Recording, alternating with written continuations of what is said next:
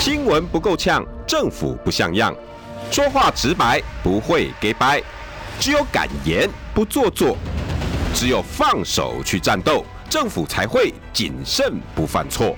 周一到周五晚上六点到七点，罗有志有话直说。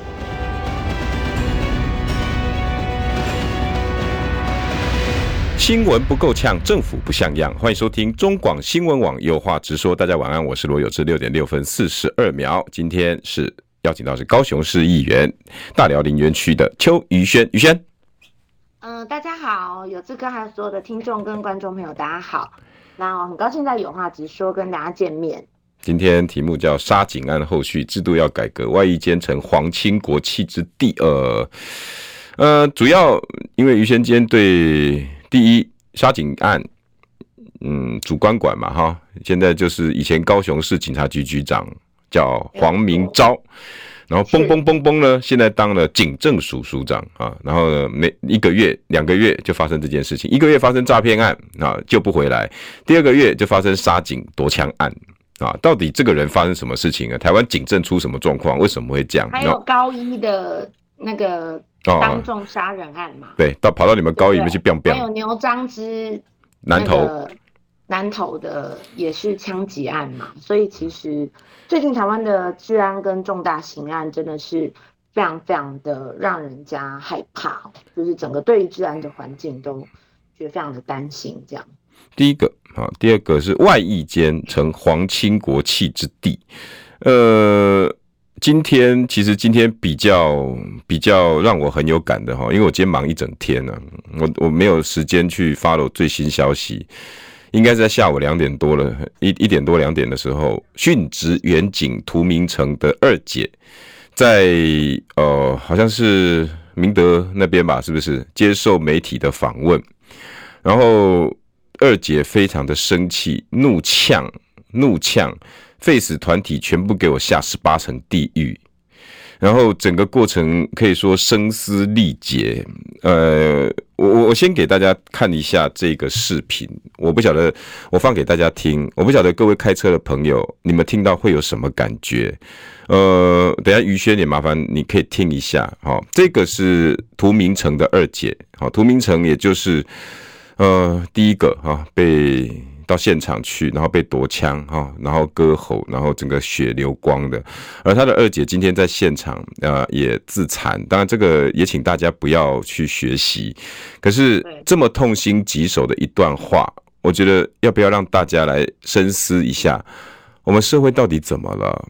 我我我我先给大家听这段话好了哈。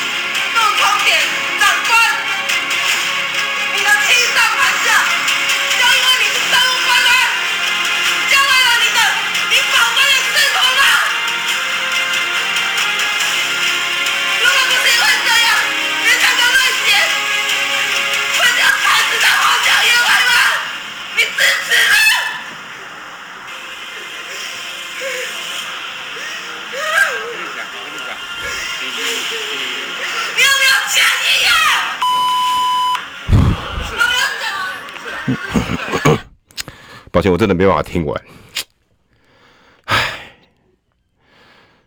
很很很沉痛的哈一段。我相信现场的记者很多应该红了眼眶了。如果家里面自己有弟弟的哈，我相信你一定可以体会屠二姐的心情。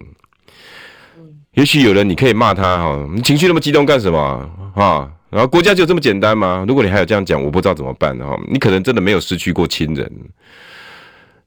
图二姐她今天要表达的不过就是，你们这些人还在那边讲轻飘飘的官场文化，还有人说废死啊，很很在抛议题，但是以一个受害遗族。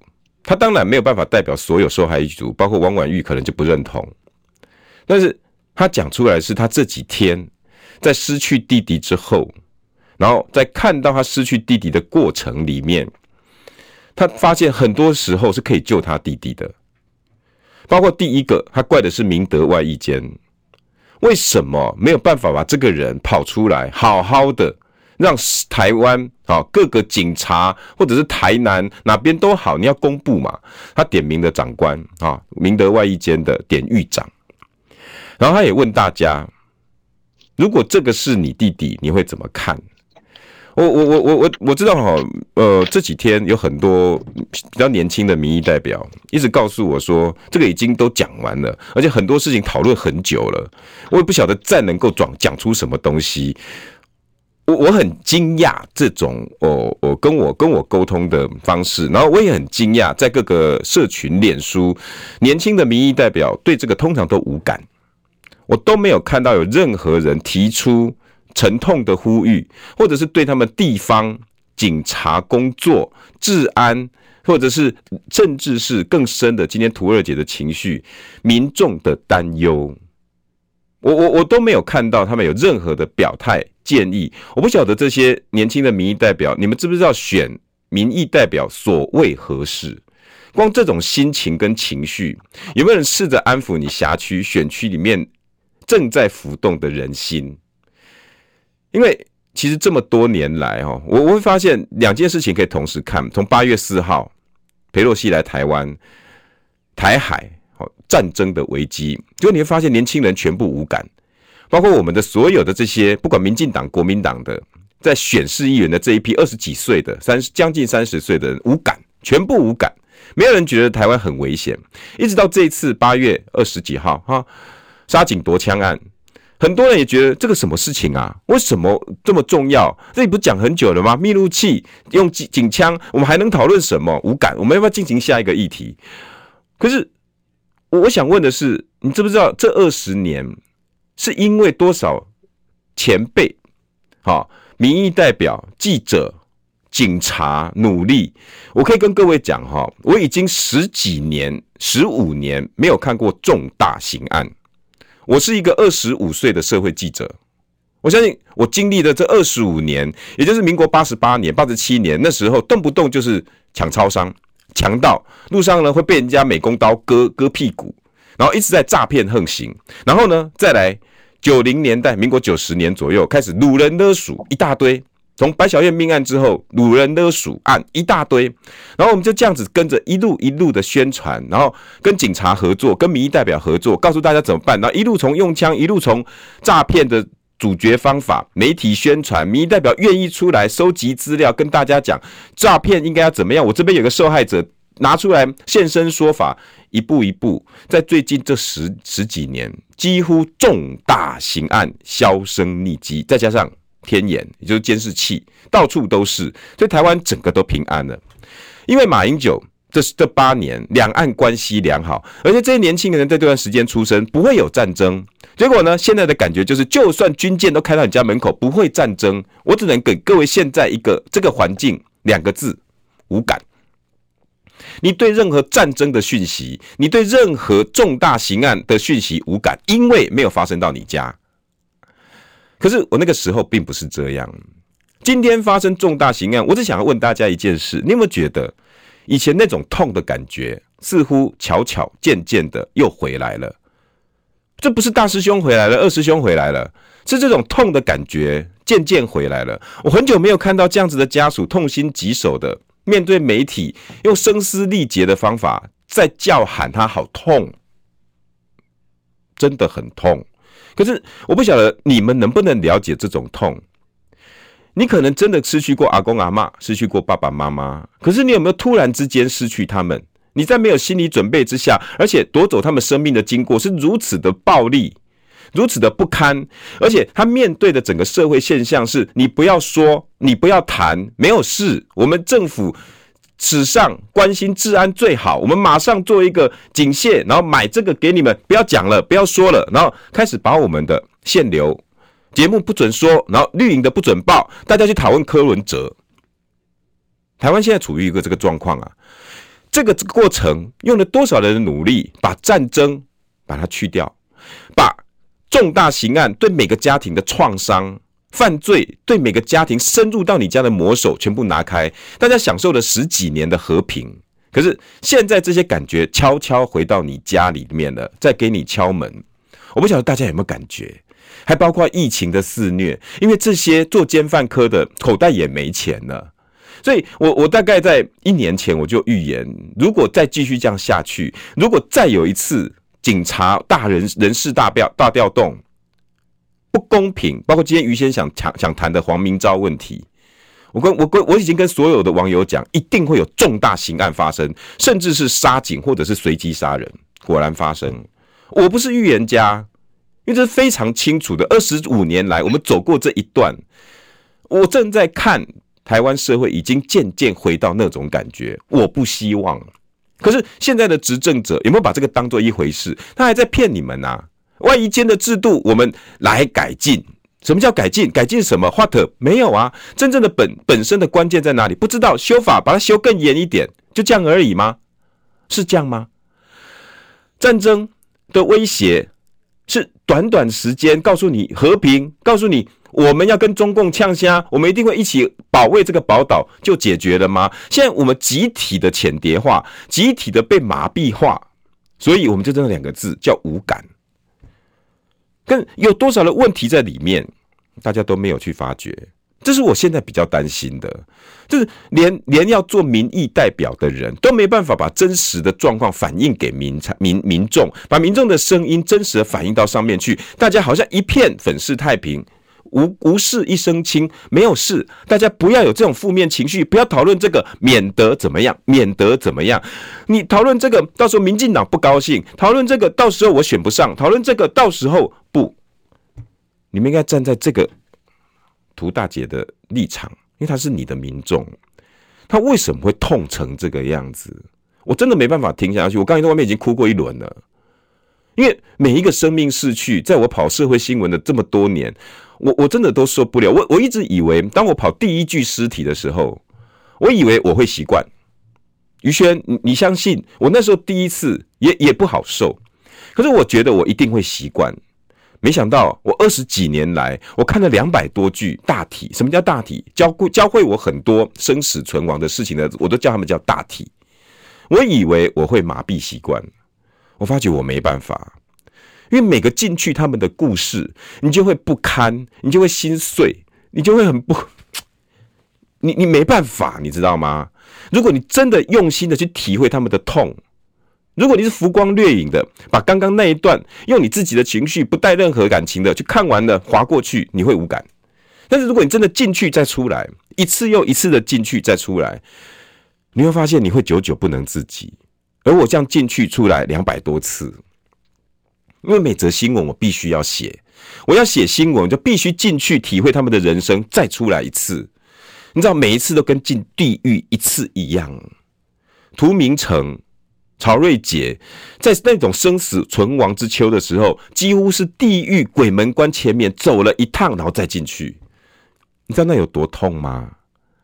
而这是他的弟弟，而这是他的家人。可是我们现在整个社会集体无感，政治人物集体冷血。似乎不把这个当做一回事，这是我现在非常非常担心的。我已经很少，我很少看到社群上有人针对这件事情那种痛，那种真的体察民意，把老百姓当做自己的子民看待的政治人物，我看不到。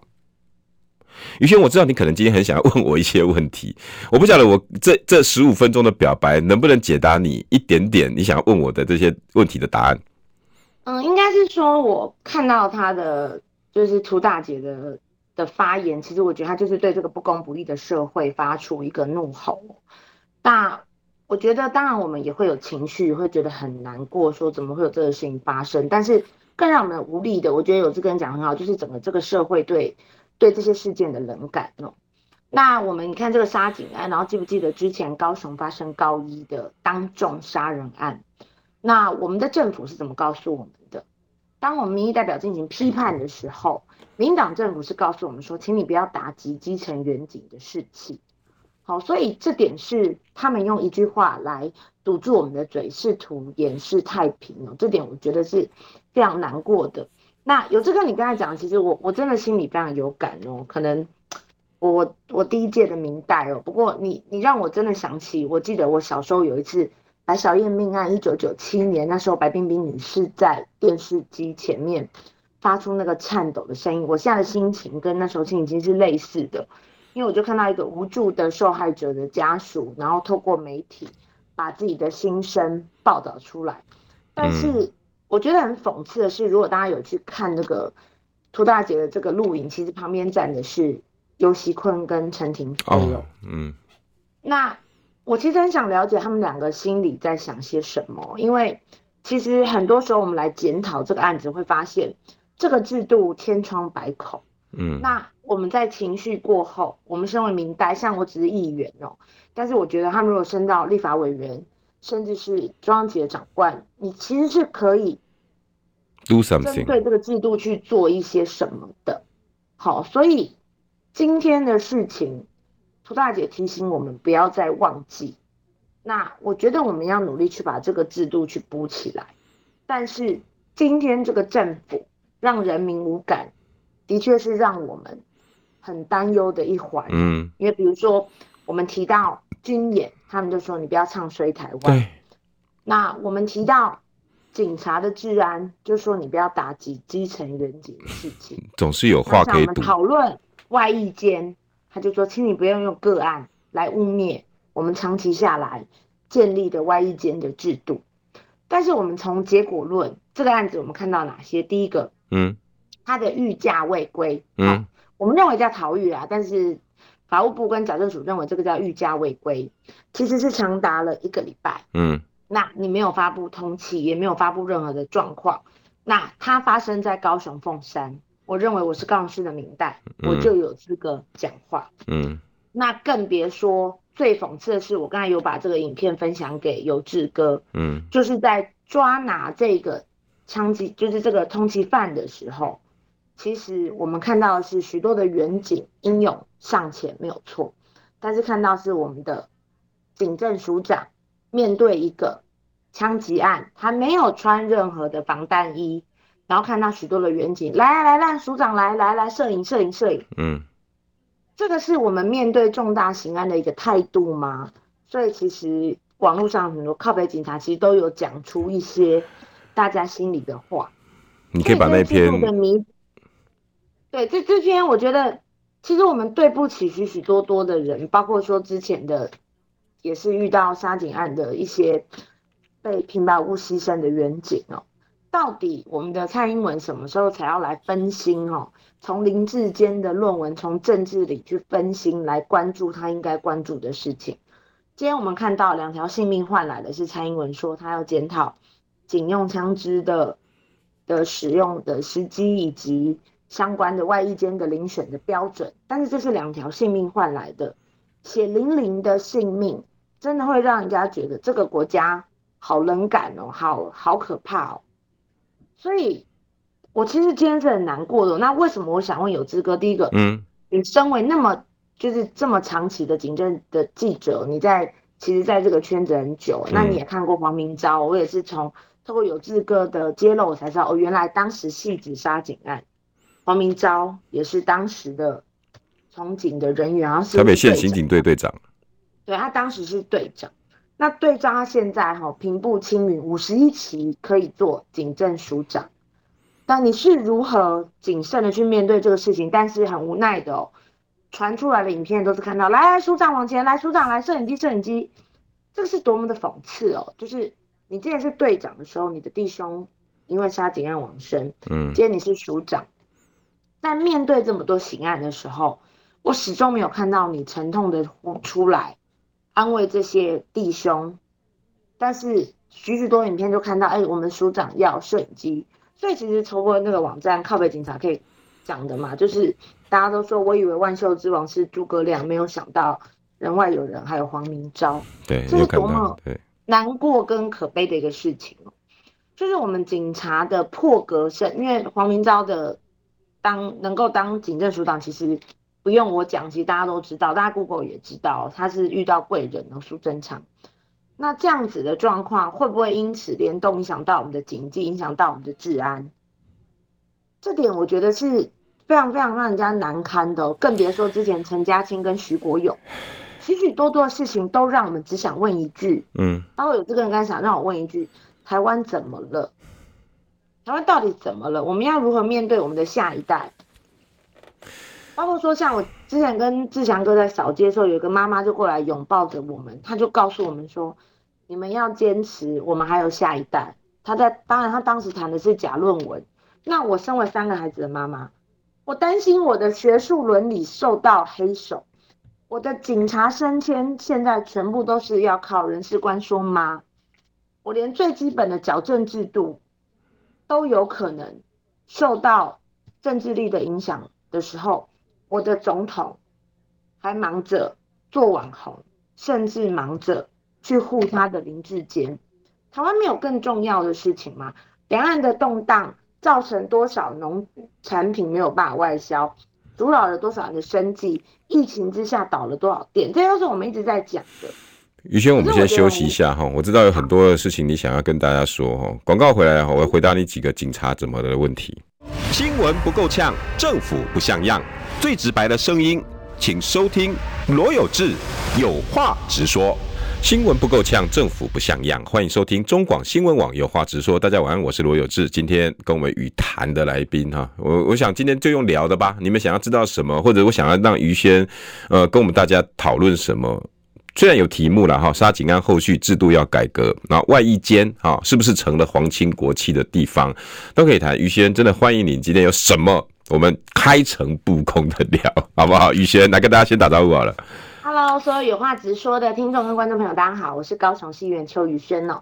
今天我要化身小记者来哦，真的吗？好啊，欢迎。对，好欢迎。我我那我就直接问了哦，好，因为我个人认为啦，警察这个制度哈，当然。嗯就是涂大姐很悲伤，可是涂大姐今天点了一个重点哦，她说：“你们都是为了你们的仕途，为了你们的官位嘛。”那这点就让我联想到黄明昭哦。我要跟大家讲，为什么我对黄明昭这么的有意见哦？嗯，大家记不记得陈忠诚？陈忠诚大火。陈忠诚大火，他是警察局长。那当时其实警察赋予很多的任务，当时在疫情，警察去查口罩，嗯，查去查剧毒，甚至还要查厨余。那当时陈忠院有讲哦，如果就是内政部长陈忠业有说哈，市长他说，如果真的警察工作量太太大，请警察局长帮警察的声音讲出来。嗯，然后我就在议会质询黄明昭，我就直接跟他讲，哎、嗯，你觉得哈，警察如果还要再去巡老旧大楼，会不会让他们的工作量太大？哦，我记得像老旧大楼这个有相关的，其实有公务很多的局处都可以去做。这时候你知道黄明昭怎么回答我？嗯，他告诉我说，他认为巡检老旧大楼就是远景应该做的事情。然后我就回呛他了，我就说，所以城中城远景没有做，他就答不出来。嗯，所以我只是想，就是说，因为当时在城中城的时候，大家都觉得远景化身为管理员，那其实远景其实他是做治安的维护。嗯，他不应该是主责，有许许多多的局处，嗯、但是很遗憾的就是黄明昭没有肩膀，没有去帮基层员警发声。嗯，然后接下来呢，我就看他一路积极，因为他当时来的时候，其实我们都很清楚，他是因为苏贞昌才来到高雄，这些都有新闻，嗯，为证。他之前的那个局长叫刘伯良，其实我们议员很喜欢他，嗯，所以不分蓝绿的好局长，对。不分蓝绿的议员其实都帮他讲话，可是没有办法，苏贞昌要换就换，他就是要他的人。那你后续黄明昭你要做好，对不对？嗯。但是他任内酒驾事件，大家记不记得？又是一个破碎的家庭发生在国宾，我不讲大家就忘记。哦，好像有哦。对，酒驾的取缔，嗯，许许多多的事情，其实我们都发现黄明昭的执行力需要再加强，可是他始终官运亨通，嗯，所以连现在高雄市的警察局长林延廷也是他的同学，嗯，都是五十一起，对，那因为我不懂警察，OK，有一些传闻说不可以有比他更高位的学长，所以五十一起之后，上面的学长可能就没有升迁。嗯，如此的动荡会不会造成警戒不安，影响治安，让不良分子蠢蠢欲动？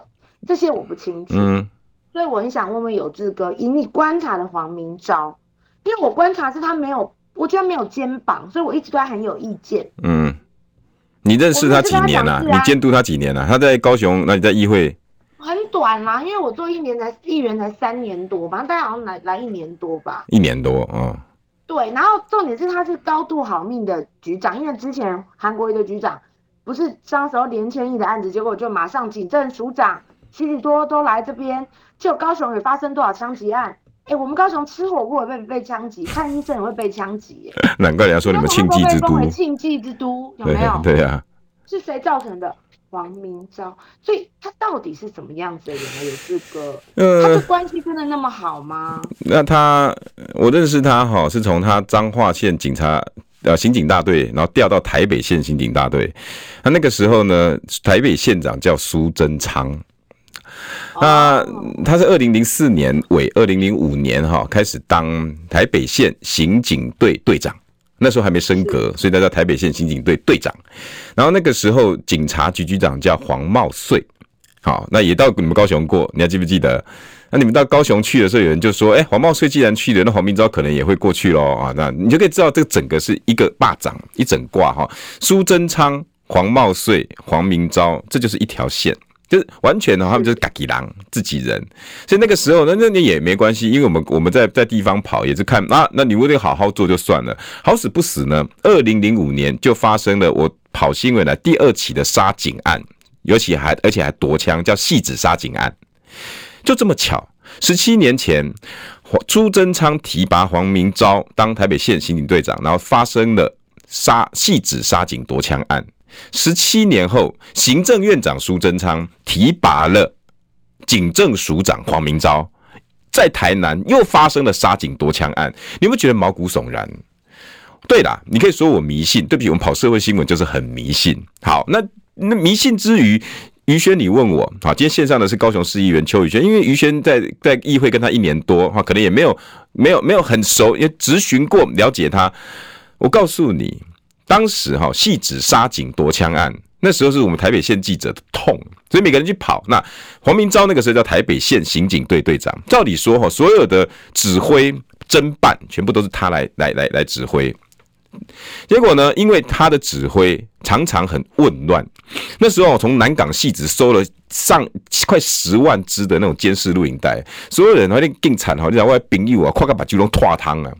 眼睛都红了，每天在那里夸夸夸夸夸，可是他就是以影带追人，好，没关系，这也是一种侦办方式。但是那个去做这个事，那个去做那个事，乱无章法，结果没办法。那那时候大家在想怎么办？那时候呢，为了为了要找一个更，那其实我们台北县哦，那通过沙尼瓜冷尼莫嘛哈，你来对整个案件的侦办没有太大的帮助。那我们里面有很多的高手啊。对不对？就没有办法，大家都推荐局长、推荐县长。哎，我其实也里面很厉害的，很厉害的，没办法抓出来。好，再成立一个重案组，然后来辅佐台北县刑警队，或者是之后好像，anyway，因为他的能力有限，所以呢，再找很多人来旁边帮他。包括副队长的都找最强的，OK，你可以讲说啊，当然不是要找很多人才，可是，在我们当时跑社会记者的耳语，就是黄明昭就是没有办法指挥若定嘛，他就不是那种传统哦，刑警队队长像侯友谊这样，他整个进顶落去就是那种一对二。对，三对，你负责侦查，你负责什么？然后我们到时候互相做的时候，你这个路，然后常常哦，那个刑警队长，我跟你讲，就就只差某一块地，在不？于轩，照理说应该是羽扇纶巾，强谈笑间，强弩灰飞烟灭。那侦查队长对我们来讲是要那种运筹帷幄，黄明章完全不是，现在是东墙补西墙了哈，俩等波队，就是让所有远景哦疲于奔命，这是那个时候的状况。不过运气很好，他是福星福将，因为哈这些台北县的警察太强了。我也要真的讲哈，老老天爷很爱玩，每次这些灾难都降降在很认真的。我老实说，也许台南跟于轩你政党不同，对不对？他是民进党执政的县市，但是台南，我说实在的，在我看来，整个台湾的警政工作里面，台南的警察以前是士气高昂的。真的是士气最高昂，很像我们当时的台北县的警察，那种个个炯炯有神啊！发生在我辖区是一定要处理完。故事讲一半，好不好？广告回来，我再给你讲它。新闻不够呛，政府不像样，最直白的声音，请收听罗有志有话直说。新闻不够呛，政府不像样，欢迎收听中广新闻网有话直说。大家晚安，我是罗有志。今天呢，来跟我们一起聊天的是高雄市议员邱于轩，来，于轩好。大家好，所有听众跟观众朋友，大家好，我在有话直说，我是高雄市议员邱于轩，大寮林园，嗯，是有这个，你刚才前一趴讲完，我有一个感想，嗯、哦，我终于知道，原来就是这样的黄明昭才会想到要阻拦柬埔寨诈骗，所以要组长亲自去机场举牌，为什么？嗯。因为他的领导跟统御的能力，我透过你的解释，我了解了。你可以想象哈，十七年前苏贞昌提拔他，他一路就跟着苏贞昌，对不对？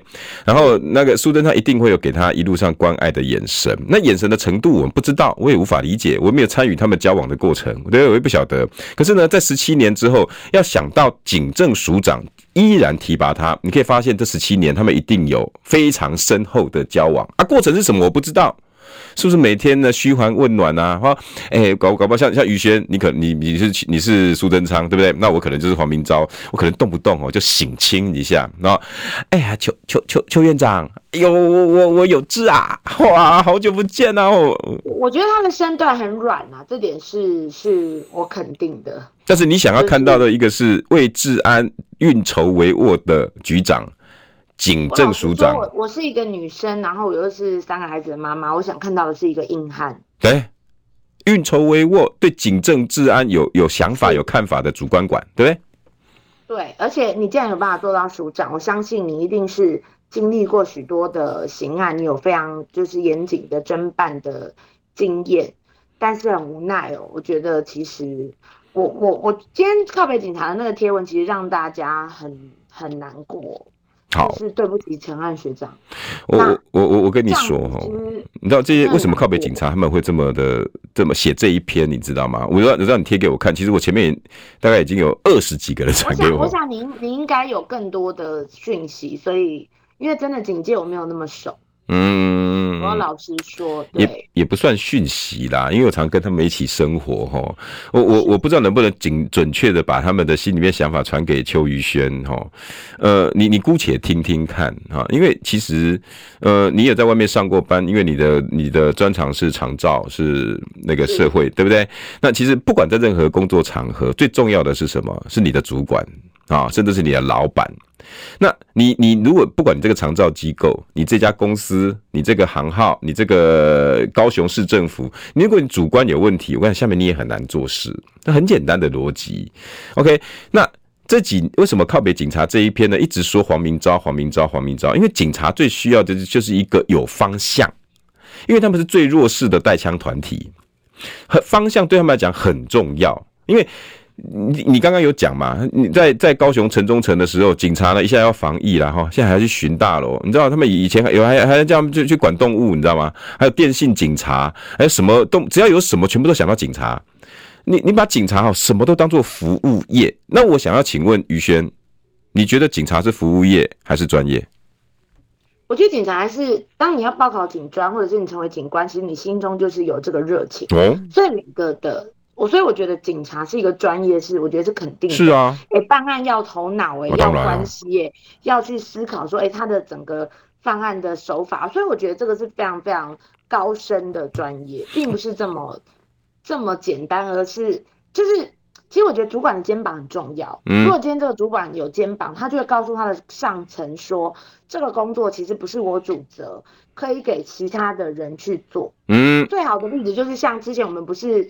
抓蛇啊，抓什么，我们都是去找消防局。对啊，有没有有抓捕风抓蛇都找消防局，但是现在在我们高雄，它回归到农业局了。嗯，他有他的专业嘛，对不对？对啊。那警察不是啊，像警察自己家都跟我讲，哎，议员我们还要巡口罩，哎，好，我们对啊，之前要巡口罩，然后呢，那个那时候高雄有非洲猪瘟的时候，他们还要去巡厨余。哦，对。然后现在黄明昭说，哎，巡查老旧大楼就是警察应该做的事情。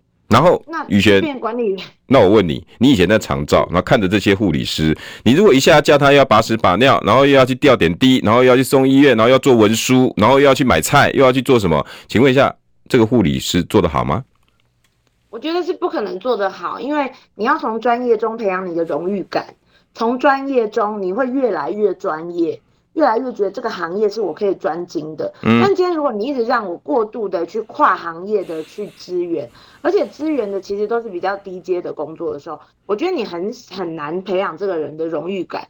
从久了荣誉感没有了，你就没有久任，你就不会想要长期在这个行业中持续努力。当然，所以有可能你就是要么就摆烂，要么你就离开。太累了嘛。其实对，尤其我觉得远景真的是。需要好好的去针对他的工作内容，好好的去做。专业的调整，要不然他们真的太辛苦。啊，那宇轩，你你既然懂，我再问你一个：如果你啊，比如说你以前在长照的服务的时候，然后每个人都啊，比如说你也负责十床，我也负责十床，对不对？大家都有自己负责的。结果呢，你都尽心尽力的，不管他在生生活起居照料啊，哈，他送帮他送去看那个做慢性慢性病的治疗啊，好帮他拿药啊，然后关心他身体健康啊，量血压都做得很好，对不对？你每一步每一动都按照你以前上课，然后说，哎，做完之后呢，然后再下一步，然后做完之后你才能够休息。你发现呢？另外一个人呢，他只要做做做做那个光那个那个可能慢性病药哈，叫那个 Uber 去送，然后叫人说，够聪明，对他这什么都不用去，不不用去，他也不用确定药单上面的，反正叫人家送来就好。Anyway，做完了，第一时间他先跑院长室。那那你你奇怪呢，他都都做的比你快，然后他关系也都弄得很好，好 OK。结果呢，他是你学妹。这个这个因为这样子呢，你把每个。那个、那个、那个老人家哈，服侍的服服帖帖，那你的评比也是最好，而且他们的寿命啊哈，他们的那个死亡的都非常的少，就你对得起你自己的工作。可是你的学妹哈，因为常常会拿错药，吃错药，药量过多，或者老人又抱怨，然后那个褥疮又又来了，啊这个现在给狗狗诶，然后可能给他一个棒棒糖，来爷爷你不要说哦，诶，都粉饰得很好，但是后来他升副院长了，你觉得你会想继续待在这个环境吗？我应该心里会三字经五字经吧，我觉得。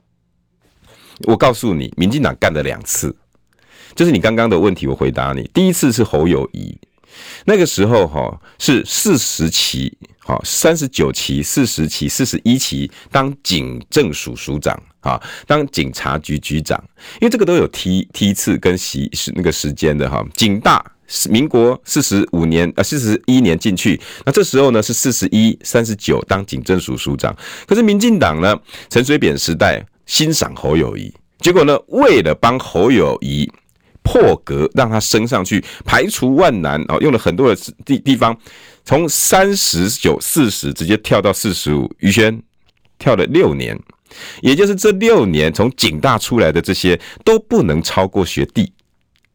你你你懂有这个意思吗？那我请问，六年大概会有多少人啊？每年警大大概大概警大出来，每年大概两千个吧，六年可能一万多个。警察总共七万个，当然陆陆续续会淘汰，每一期然后不一定。这六年呢，大概光卡到他的学长，大概将近一万人，五六个级别，大概考一万多个警察。这一万多个警察发现，反正我三十九、四十、四十一、四十二、四十三、四十四、四十五、四十六，我也不能超过侯友宜。因为四十五在那边呢、啊，怎么可能会有学长姐？哎、欸，完全没有公平正义耶，这就是投胎投错哎。你这个形容词还真的蛮精准的。然后这是第一次，OK，后来呢，警戒哈就乱了一阵子，因为很多学长姐都退了，然后很多年轻人接不上来，青黄不接。侯友宜下来之后呢，就变成啊、呃、王卓君，因为马英九执政了嘛，哈，王卓君四十一。侯友谊的学长再回来接，然后从四十一再开始慢慢回来制度，四十二、四十三、四十四、四十五、四十六，哎，终于慢慢顺了哦。对，结果呢，顺了几年之后呢，现在苏贞昌一上来，黄明昭五十一，你刚刚讲的对不对？他跟林盐田一样五十一期。那对之前的警政署长陈家青也是你们高雄的几期？是四十五期，又是六年。六年，又一个六年，也就是本来应该要轮到四十六、四十七，然后挑这些优秀的学长啊。那当然，我不是说论资排辈。那如果黄明昭真的够优秀，可以压过这些学长姐，哎、我觉得也无无无可厚非。可是黄明昭，我刚才已经讲了嘛，他以前的经历并不是那种丰功伟业型的，也不是运筹帷幄型的。结果呢，这六期的学长姐一看，我每天跑苏贞昌办公室，每天跑民进党，每天跟谁打关系很好的，上去啦。哇，那我一等就跟之前侯友宜一样，我又要一万个人卡在那边，我要等到哪一个谁走了，哪一个谁走了，哪一个谁走了，然后还得到学弟的办公室。于轩，你可以想想看哦，你要到你那个学妹办公室，扣扣扣，学妹，什么时候轮到学姐啊？于轩，你会甘心吗？我会觉得很难过，很很不公平啊。对啊，你每天累得跟狗一样回去，结果呢？现在你还要去副院长学妹的办公室说：“扣扣扣，学姐，我顾病人也二十年了，你可不可以让我升个组长？可不可以让我那个学妹搞不好？”这个是图二姐说的官场文化。是，你有什么感想？我觉得非常难过，就是当警察没有专业。尤其像像我们在高雄啊，其实我们议员都在讨论，因为每次到年底的时候，我们毕竟是议员，很多警察都在讲考绩，我们现在都有在讨论说，我们都不想再帮忙讲考绩，因为很多时候警察的升迁跟警察的调动，似乎变成是政治力跟人事结构下的分赃，其实是让警察的专业不被受到重视。嗯，那黄明昭。我真的对他有意见啦，因为说在，我看过他如何把诺的手腕。我讲白，我看过他醉倒在那边的样子。哦，但是看到我到，他还是说：“哎、欸，议员好。”这样，所以他的领导统御，我一直觉得是不合格的。嗯，然后再对到这么多的重大刑案，然后再对到辛苦跟真的是白白牺牲的这两位员警。我真的觉得在上位者很可恶。对，我觉得那种可恶哎、欸，就是这些警察，他们需要的是一个真的强而有力的长官，给他们明确的一个方向，到底要走什么样的路。但是当这些你刚刚看靠北警察那篇文章哦，当这些警察他们已经看到他的长官论功行赏嘛，很简单，非常简单。他如果在高雄真的做的这么好，嗯。我们就不会有庆忌之都。你搞不好黄明昭离开的时候，邱于轩你还帮他讲两句好话呢。我没有啊。我说如果他做得好，我意思是。哦，对啊，像那个刘伯良要离开的时候，我就跟你讲嘛，他那时候有肩膀嘛，所以他离开的时候，你、嗯、你可以去查议会录，不分蓝绿的警察都帮他，觉得他太委屈了，连陈其迈也是，因为刘伯良他有办法运筹帷幄，可他现在被冰起来了。那他也退休了，他也退，他退休了，我不知道。嗯，要退休了。他离开的时候，我还有去送，我还有送花给他。嗯，因为我觉得我感谢他，他那时候对基层远景的一些鼓励，是让我可以感觉到这个长官是 care 基层远景。嗯，但是黄明昭，我光是那个议会答询，我讲白，我就瞧不起他。没有料。让你的远景去做管理管理员，我给你舞台，你最起码讲说，哎、欸，议员。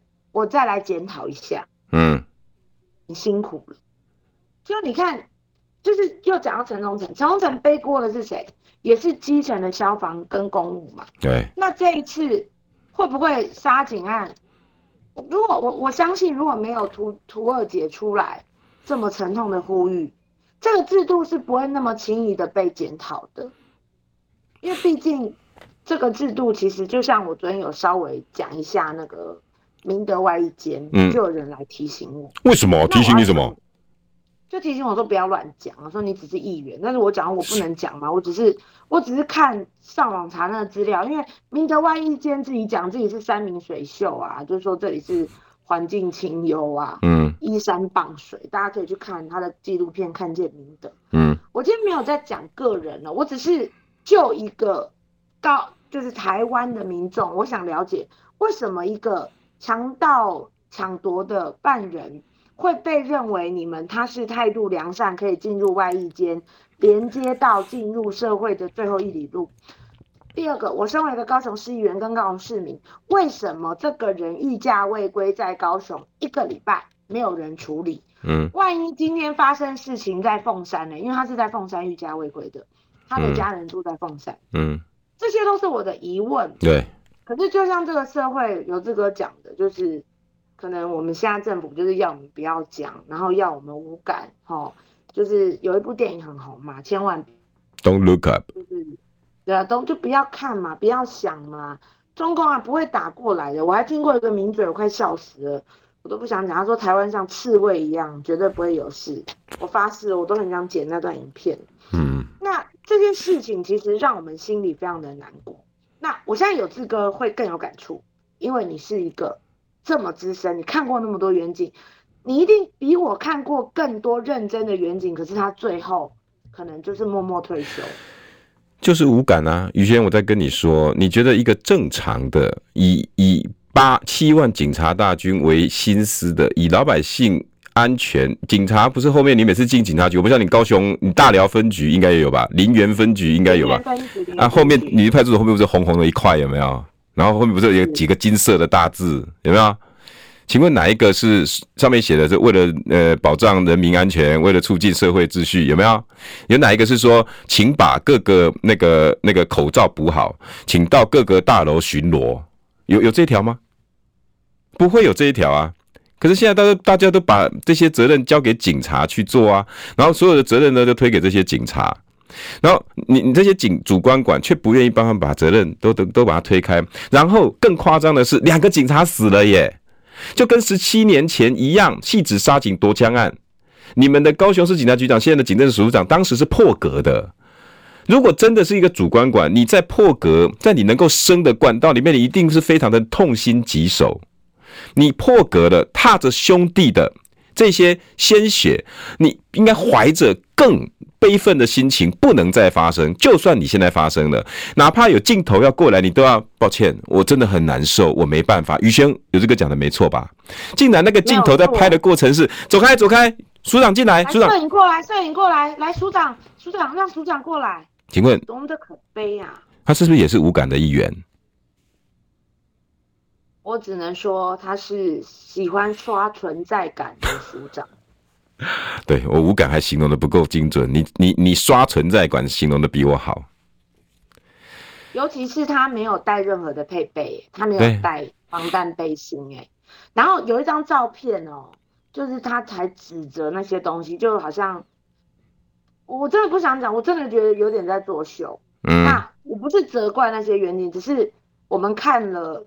这些有能力去改变这些制度，有能力去帮这些弟兄发声的长官做这些事情，然后再看到受害者的家属痛心疾首，他没有能力，他真的他没有办法去改变这个制度，但他只能用最后的怒吼去请大家好好的研究他弟弟案子，请大家不要忘记他弟弟。唉，但是很无奈的，有一个陈汉的远景靠北警察讲出来了，嗯。对不起，你的往生，我们没有做任何的事情，跟没有做任何的改变。嗯，李承翰，哎呀，我自己都很难过。对的。呃，时间又差不多了哈。像于轩，也相信你的问题也是很多年轻一代哈，包括议员、包括记者，他们并不知道的过去。也谢谢你，我们今天这样对谈也其实也也也可以带给大家以前为什么这种老 Coco 脑袋里面装的是什么。我看到了黄明昭，有志哥愿意讲这些事情。你我认为你要多